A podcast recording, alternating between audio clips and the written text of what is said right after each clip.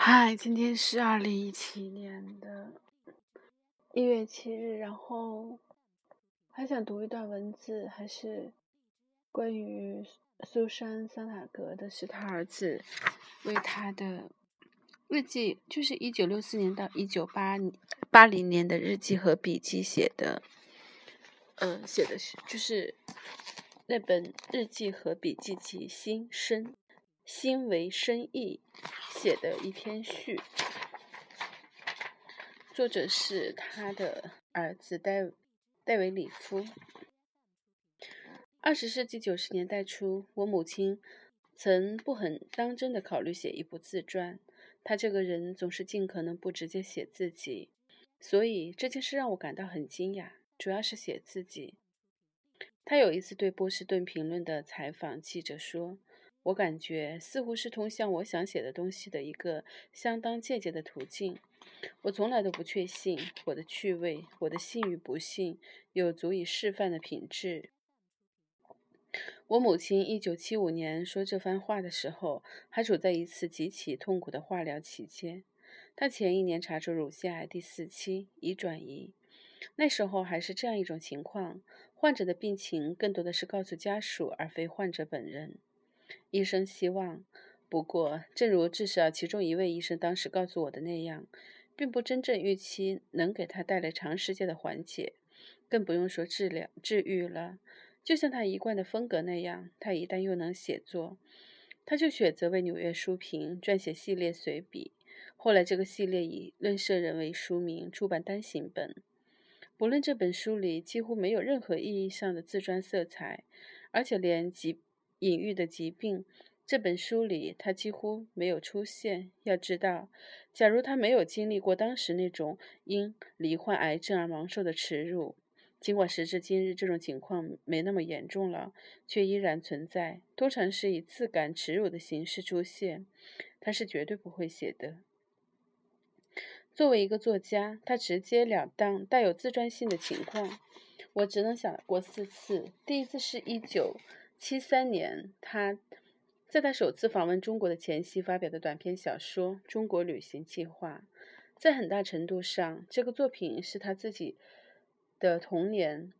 对他的父亲的思考。他父亲是个商人，他短的可怜的成年生生活大部分是在东中国度过的。我母亲四岁那年，他客死他乡，他从未随父母去过现在叫天津的那个地方的租英租界。而是留在纽约和新泽西由亲戚和保姆照顾。第二次是一九七七年发表在《纽约客》的短篇小说《没有向导的旅行》。第三次是朝圣，还有就是一九八七年发表，也是在《纽约客》。这是篇回忆录，说的是一九四七年少女时期的她在洛杉矶拜访托马斯曼的故事。当时托马斯曼离乡背井，住在太平洋的伯利塞茨。但是，朝圣首先是我母亲对他当时最钦佩的作家表达的钦佩，与惯常的做法一样，自我塑像原属于第二位，正如他所写的那样。这是一个局促不安、满怀热情、着迷于文学的孩子与一个流亡之中的神的一次邂逅。最后一次，我母亲一九九二年出版的第三部小说《火山情人》。最后部分有几个自传性的段落，他在当中直接谈论。他从未在他已经出版的作品里，甚至访谈中这样谈论过身为女人的话题。还有就是两千年出版的最后一部小说，在美国里有若干一笔带过的童年回忆。我的生活是我的资本，我想象的资本。他对波士顿评论同一个采访记者说，并补上一句，说他喜欢把它据为己有。就我母亲而言，这是个奇特的，也是一反常态的说法，因为她对钱根本不感兴趣。我永远都想不起来她在什么时候在私人谈话里使用过金钱方面的隐喻。然而，在我看来，这似乎倒也是对她的作家之道所做的一个完全精准的描述。这也是他甚至会考虑写一本自传的想法，让我感到极为惊讶的原因。对他而言，写自传继续用资本做类比，就不会造念息个人的资本的收益去生活，而是动用资本不合理至极，不管说的这个资本是金钱，还是长篇小说、短篇小说，或者是随笔的素材。最终，这一想法未产生任何结果。我母亲写了《火山情人》，这样他就觉得回到小说家这个身份上来了。这一直是他的抱负，即使在他撰写最出彩的随笔时也是如此。这本书的成功为他找回了自信。要知道，从第二部小说《死亡夹子》开始，他自己就承认缺乏自信心了。《死亡夹子》一九六七年出版后，评论界褒贬不一，令他极度失望。《火山情人》之后。我母亲长时间在波斯尼亚和被围困的萨勒热窝忙碌，终于成为他全身心投入的激情。此后，他回到小说的创作上来，至少就我所知，不再提回忆录的事。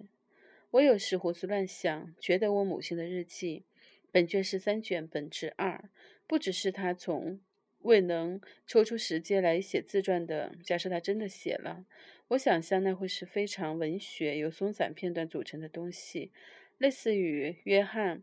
厄普代克的《自我意识》这本他极为赞赏的书，而且是那部他从来都不愿意写的杰出的自传小说。继续沿用传统轨道的绝妙类比，不妨说，日记第一卷《重生》就是以描述主人公成长过程为主题的教育小说。他的布登·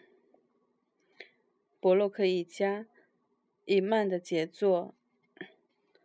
打比方，或者从一个小些的文学格局来看，是他的马丁·伊登、杰克·伦敦的这本小说。我母亲少女时代就看过，而且直到她生命的尽头，收到它都很喜欢。现在这一卷，我称之为“心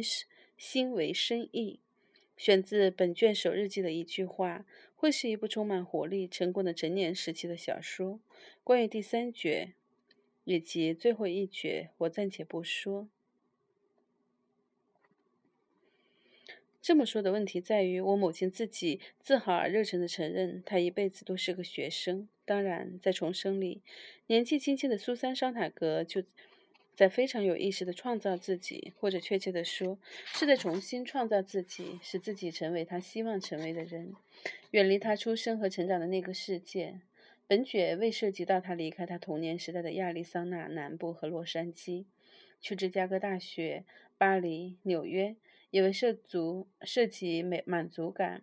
绝对不是幸福。幸福是迥然不同的东西，而且恐怕那不是我母亲曾经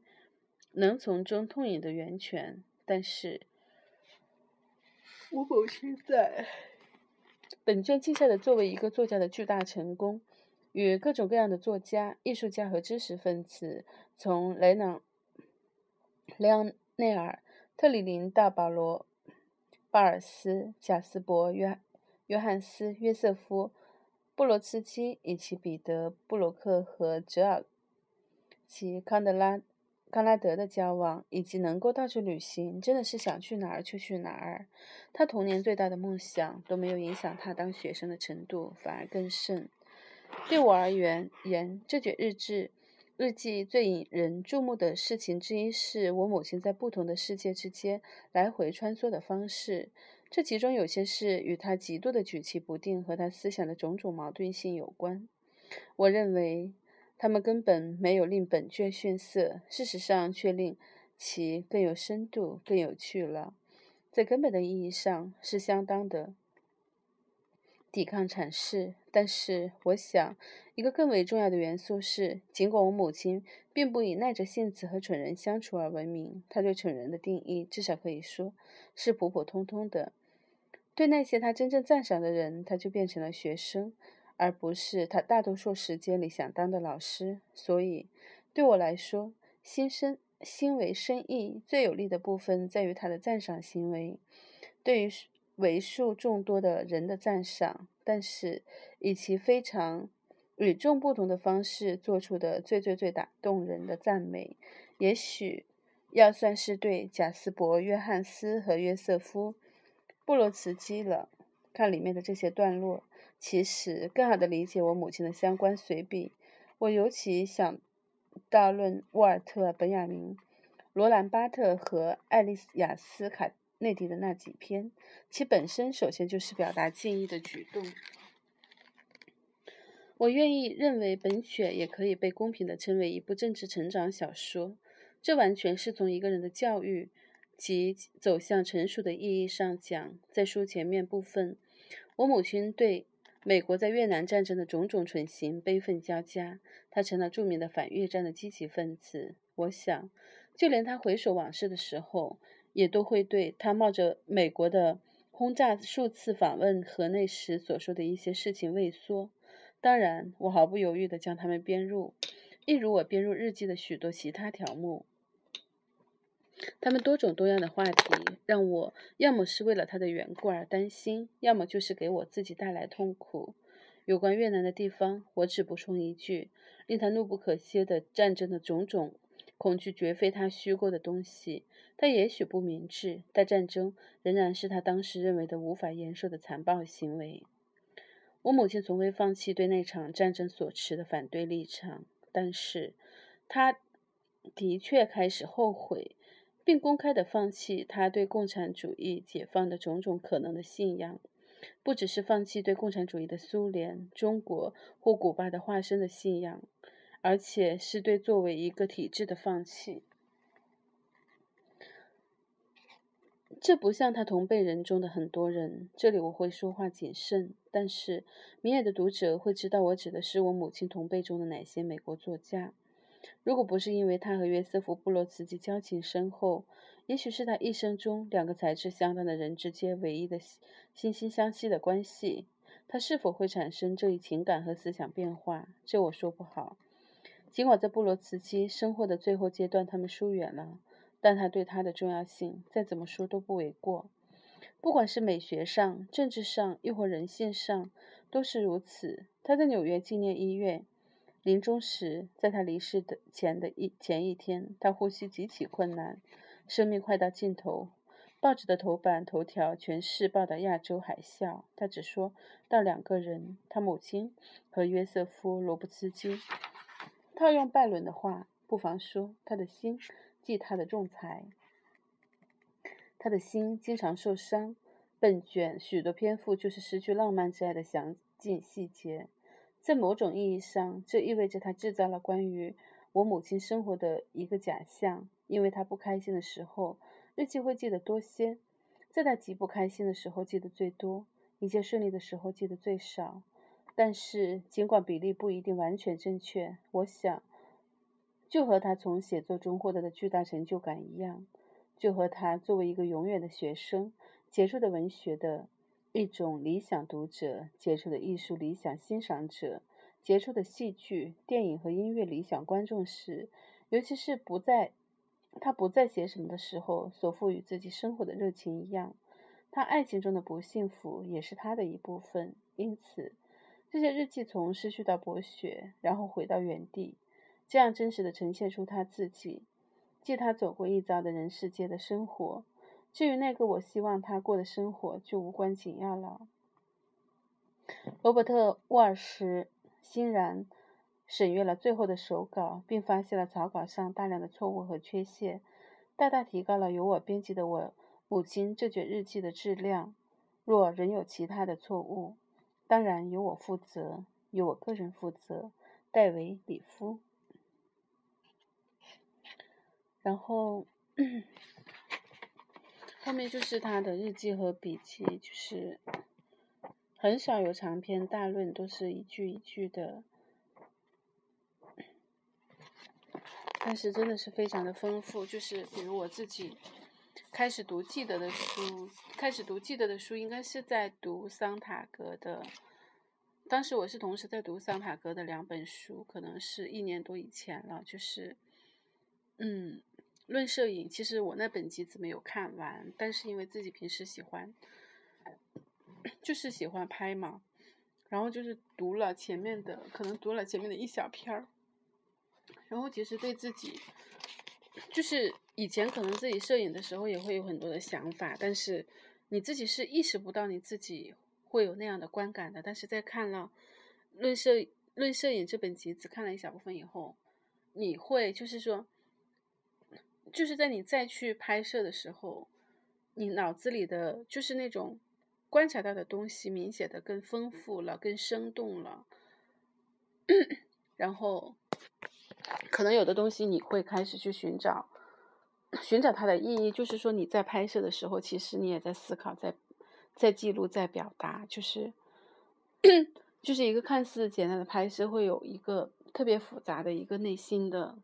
那样的过程。还有就是在读它，应该是从在美国那本书，完了只看了，可能看了几页，不记得了。还有一个就是重生，重生也是他的，就是这样子，应该是别人写的，他自己写的，就是看的是是重生还是在美国啊？就那本书里面就是会写到他的童年，他的童年可能更多的在写他，他是从什么时候开始阅读的，读了什么。然后呢，当时非常非常的，就说到他，他看到记得的书以后的他的那种震动，然后他就会全部搜来看，然后也是从那时候开始，然后开始看记得，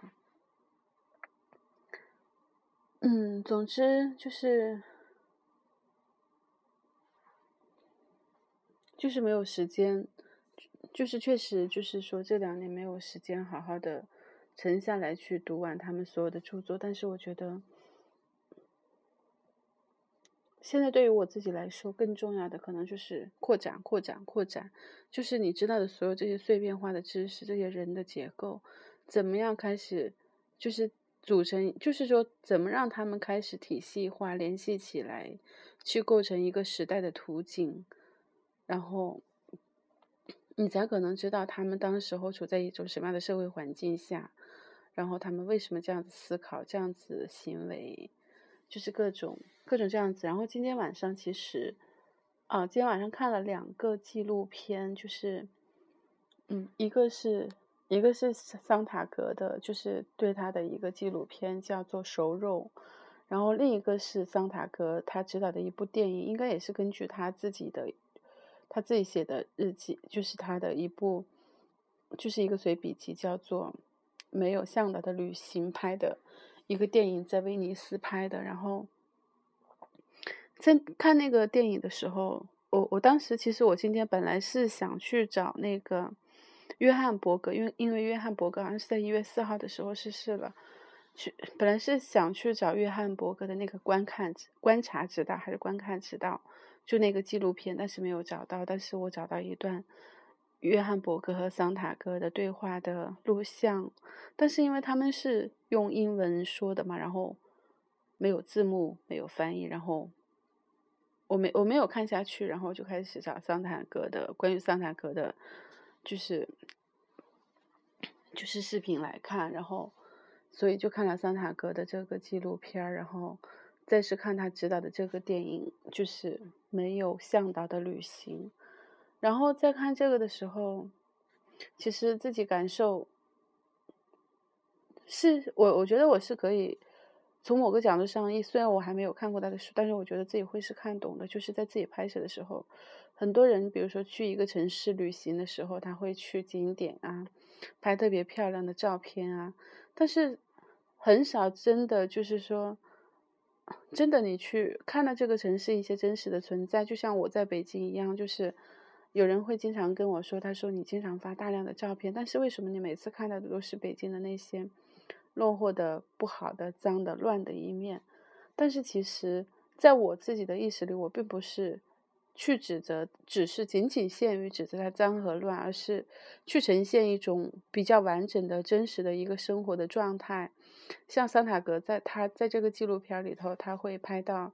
就是他他的镜头是很朴实、很真实的，然后但是切的有一些可能比较生硬，然后那种风格就像伯格曼呀，然后塔科夫斯基那种。但是当然他的故事非常的简单，呃，甚至说可以说没有故事，就是就是一个小时的一个多小时的旅行，就是一次行走，嗯，就是他会拍到。斑驳的墙就是那些砖头，然后会关到看到就是有人在运砖，然后要砌墙，然后看到涨潮，然后甚至去公墓的时候，不像一般的电影里去公墓的时候会把所有的环境的声音都屏蔽，就是好像是有那样气氛。他去公墓的时候，去公墓的时候，当时看的谁忘了？然后去公墓的时候，然后会看到，就是会听到，就是有就是有喇叭在呼叫，就说，嗯，几号墓地需要几个工作人员，就像我们去公园一样。其实你去公园的时候，你不仅仅是享受漫步，你还会听到广播里一直在在寻人呐，在在发布各种通知啊，就是类似的这种感觉。还有就是他也会写到瓦格纳的瓦格纳纳的就是墓地，呃，一个纪念碑。然后你看到那个石质的纪念碑底下，是不是大理石的？好像不是。然后在那个就是他那个纪念碑，就那个雕像的底下，其实是那个红那个砖头，那个砖头是不就不平整的。然后就是好像一个白色的石头雕像放在那个 岩上的那种感觉。还有就是他会拍到河水，就是拍到那些有一小渡口，就是黑色的袋子堆满了垃圾，然后。会看到一个水慢慢的从地上漫上来，然后开始一直漫，一直漫，然后铺满地面，然后直到两片水连成一片，慢慢的，然后中间那个不是水的那个白色地带消失。就所有的这些细节，我觉得就是你自己，就是我自己在行走的时候，行走的时候就是那种，就是那种过程，就是说可以说完全是来雷同的，就是，但是可能因为看了比较多的电影作品，就是。在自己行走的时候，经常会有更多的那种情绪，然后音乐就是你可能不知道具体的音乐是什么，但是其实你你是有那个就是你看电影的那种氛围的，就是那种情绪在里头，就是你自己在行走的时候，其实周围的嘈杂呀，或是周围的那个所有的这种环境的东西，都会变成你对你内心世界来说，它都变成一种很丰富的背景世界。啊，就是我是经常那样子，就是一个人漫步的时候，就像自己自己在电影里一样穿行。所以，就是啊，好像又说了很多了。所以我会觉得，说说到说到这个，我就想起有一次看那个看加缪的第一个人的时候，加缪加缪就描写了。说到这个，我我再说一下许知远。许知远他就说，加缪的文字他不是才华横溢的那种，但是我我第一，这可能跟他自己没有，他他会说加缪是一个有真正道真正的道德介入的真正的好人，但是他会觉得加缪不是那种才华横溢的人。但是从某一个程度上讲，这些东西可能正好是许知远像他们那样有才华的人忽略的东西，就是。沉下来，静下来，去在乎一个平凡的事物，然后去在乎一个东西它真正的生长发生的每一个的过程，这是许志远，我觉得就是他做不到的，就是因为他一直在那种非常快速那种各种各样的思想当中不停的穿行变化，就是他是没有，就是他没有时间和耐心来去看到这个变化和过程的。因为在第一个人，在第一个人就加缪的第一个人这本书里头，我当时看到他写一个喷泉，然后写一个喷泉一年四季，比如说有水的时候小孩子在玩，然后没有水的时候看那个喷泉干枯成什么样子，然后那个甚至它上面那个就是那些污垢结的那个痂，然后怎么开成裂缝，就整个这个细致的过程，就是加缪是非常非常耐心的完整的。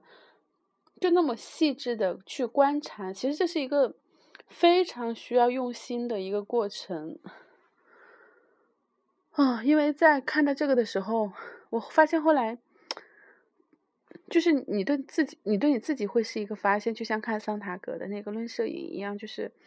看完以后，就是看完加缪的那个那个那一段文字以后，然后有一天早上，我就自己在路边走走走。然后我就发现，其实我每天上班的时候走同一段路，然后那一段路是一片比较老的楼区的，就是一一片门面房，然后前面的地方比较宽，然后就是去年前年，然后就政府它不停的做城市的美化建设去管理嘛，然后就竖了栏杆，但是很快你会发现，就那个大理石地板，就磨石子地板上面开始变得非常的脏，就。扫就是打扫卫生的人，他们会，他们会有一个误区，就是其实是我们整个中国就是都是这种现状，就是说我是来干活的，但我不保证它的清洁，脏了我再扫就好了。其实，真正意义上应该是我是一个负责他这里清洁，我要对他负责任的，就是我保持它的清洁，我扫不扫没有关系。但是在我们中国的这种现在这种氛围里，什么事情都是你去干活就好了，你干了就好了，但是至于结果你是不要负责的。所以，所以说所有扫街的人只是扫地面的东西，然后角落里的什么的，就是你明明看得见，但是。他就不会去做，不会去管，所以就说那一条很新的铺的很新的，我我先说它是大理石地面吧，地面栏杆，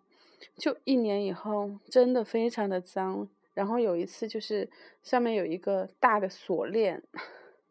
就绕着那个下面下来，可能两三个月以后，那个锁链上面已经积满了满满的那种黑黑的油垢。我每天走，我每天都会看它，但是我从来没有试图去描述它们。就在所有这些走过程之间的垃圾，我会经常去拍照，经常去看它们，就每天都会看它们不同的变化，拍不同的照片。但是我真的从来都没有试图说说我在我自己的日记里头去描绘它。但在加缪的在加缪的书里面，他对这样的东西就是进行了一个非常细致的描述。其实。当时的感觉就是，他在描述这个的过程当中，其实就是把时间性的、联系性的，然后把当时与这个相关的很多的、很多的线索事件，就是融入到这一个描述当中了。然后就是会让你看到一个真实的、一个真实的场景啊，所以好像越扯越远了。可能是因为今天接收了比较。真的是接收了比较多的信息，在经过上一周，我基本上没有怎么，就是也会看看每天看一点点书，但是就是说基本上没有没有富裕的时间来接受新的知识，去学习，去思考。然后今天今天是听了一个特卫方的演讲，就是作为一个法学者，就是一个研究法学的人。有足够清醒的头脑，然后，而且他知道自己在做什么，就非常的清醒。这一点会让我觉得特别欣慰。虽然就是说他的这种清醒、这种节制，可能有现在社会环境就是说后面是有有控制力量的，但是我觉得这种这种理性、这种冷静、这种这种话语的这个度，是对我们现在这个。对我们的现状来说是非常必须的，啊，所以会非常的，会非常的感动。然后我想不起来中间讲的哪一段的时候，就是他他会提到两个字“悲凉”。在他提到这两个字的时候，在之前我真的快要哭了，然后抬头看了好久的天花板，然后。总之就是是非常的清醒，然后，要是就是说，在与其他的结合，然后方方面面的，就是说，比如说我们我们的每一每一类的学科都有这样清醒的，就是都有这样清醒的知识分子，然后，然后大家再有一个联合一个探讨，我觉得。对这个社会来会说会很幸运，但是就是这一年多会经常去参加各种沙龙，就是年轻人其实相对而言，年轻的学者，因为他们所经历的时代没有经历过，或者说他们没有在体制里或是在那种环境下被压抑那么多年、扭曲那么多年，就他们的声音，然后他们现他们的阅读也会相对而言比较广阔、丰富，就是。世界世世界上的所，就是说不会只限于我们自己的局部，他们相对而言其实会比较深刻和理性，但是对一批一批年纪比较大的知识分子，就是虽然他们有的人很有很有公益心，就是怎么说呢，就是他们是有良好的愿望的，然后也会去那样做的，但是往往就是在表达上。还是会烙上那个时代的烙印，然后那个印记，所以很多时候，嗯，是会有偏颇的。然后我有的时候我会觉得，就是说，如果这些人他们的声音无限被放大的话，好事就是一种好意会带来大的灾难。但是听到贺卫方的这个的时候，我会觉得很欣慰，但是又会很可惜，因为在中国现在就是这样冷静的法律人真的不多，或许是我自己知道的不多。然后有的时候看到各个群里大家讨论说话。其实大部分的人对自己，对自己他是没有一种，他他是不知道自己是在干嘛的，就是他可能会去听课去会吸收东西，但会停论在争论呐，或者是在吐槽啊。